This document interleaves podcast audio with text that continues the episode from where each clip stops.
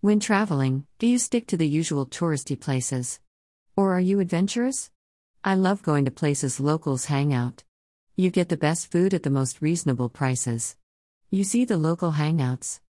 Photo by Raphael Gimaru OOE3S on Pexels.com. What are some places that would be considered tourist traps? 1. Street markets, the most popular place for cheap souvenirs. 2. Timeshares, biggest trap ever. 3. Restaurants, located in the touristy areas in the city. Here it would be the French Quarters, FQ.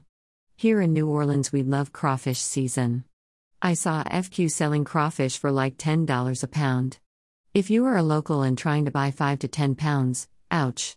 Where locals were only paying $3, $5 per pound. So they get you for the convenience. Take a cab, bus, rent a bike, or Uber out of the tourist trap areas. Photo by Hugo Heimendinger on Pexels.com. One year, me and my daughters took a trip to Bimini. We rented a golf car to get around the island.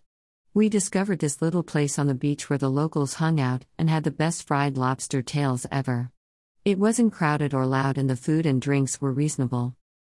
Plan your next adventure at angelinajones.inteletravel.com or email me at deltravelintours at gmail.com.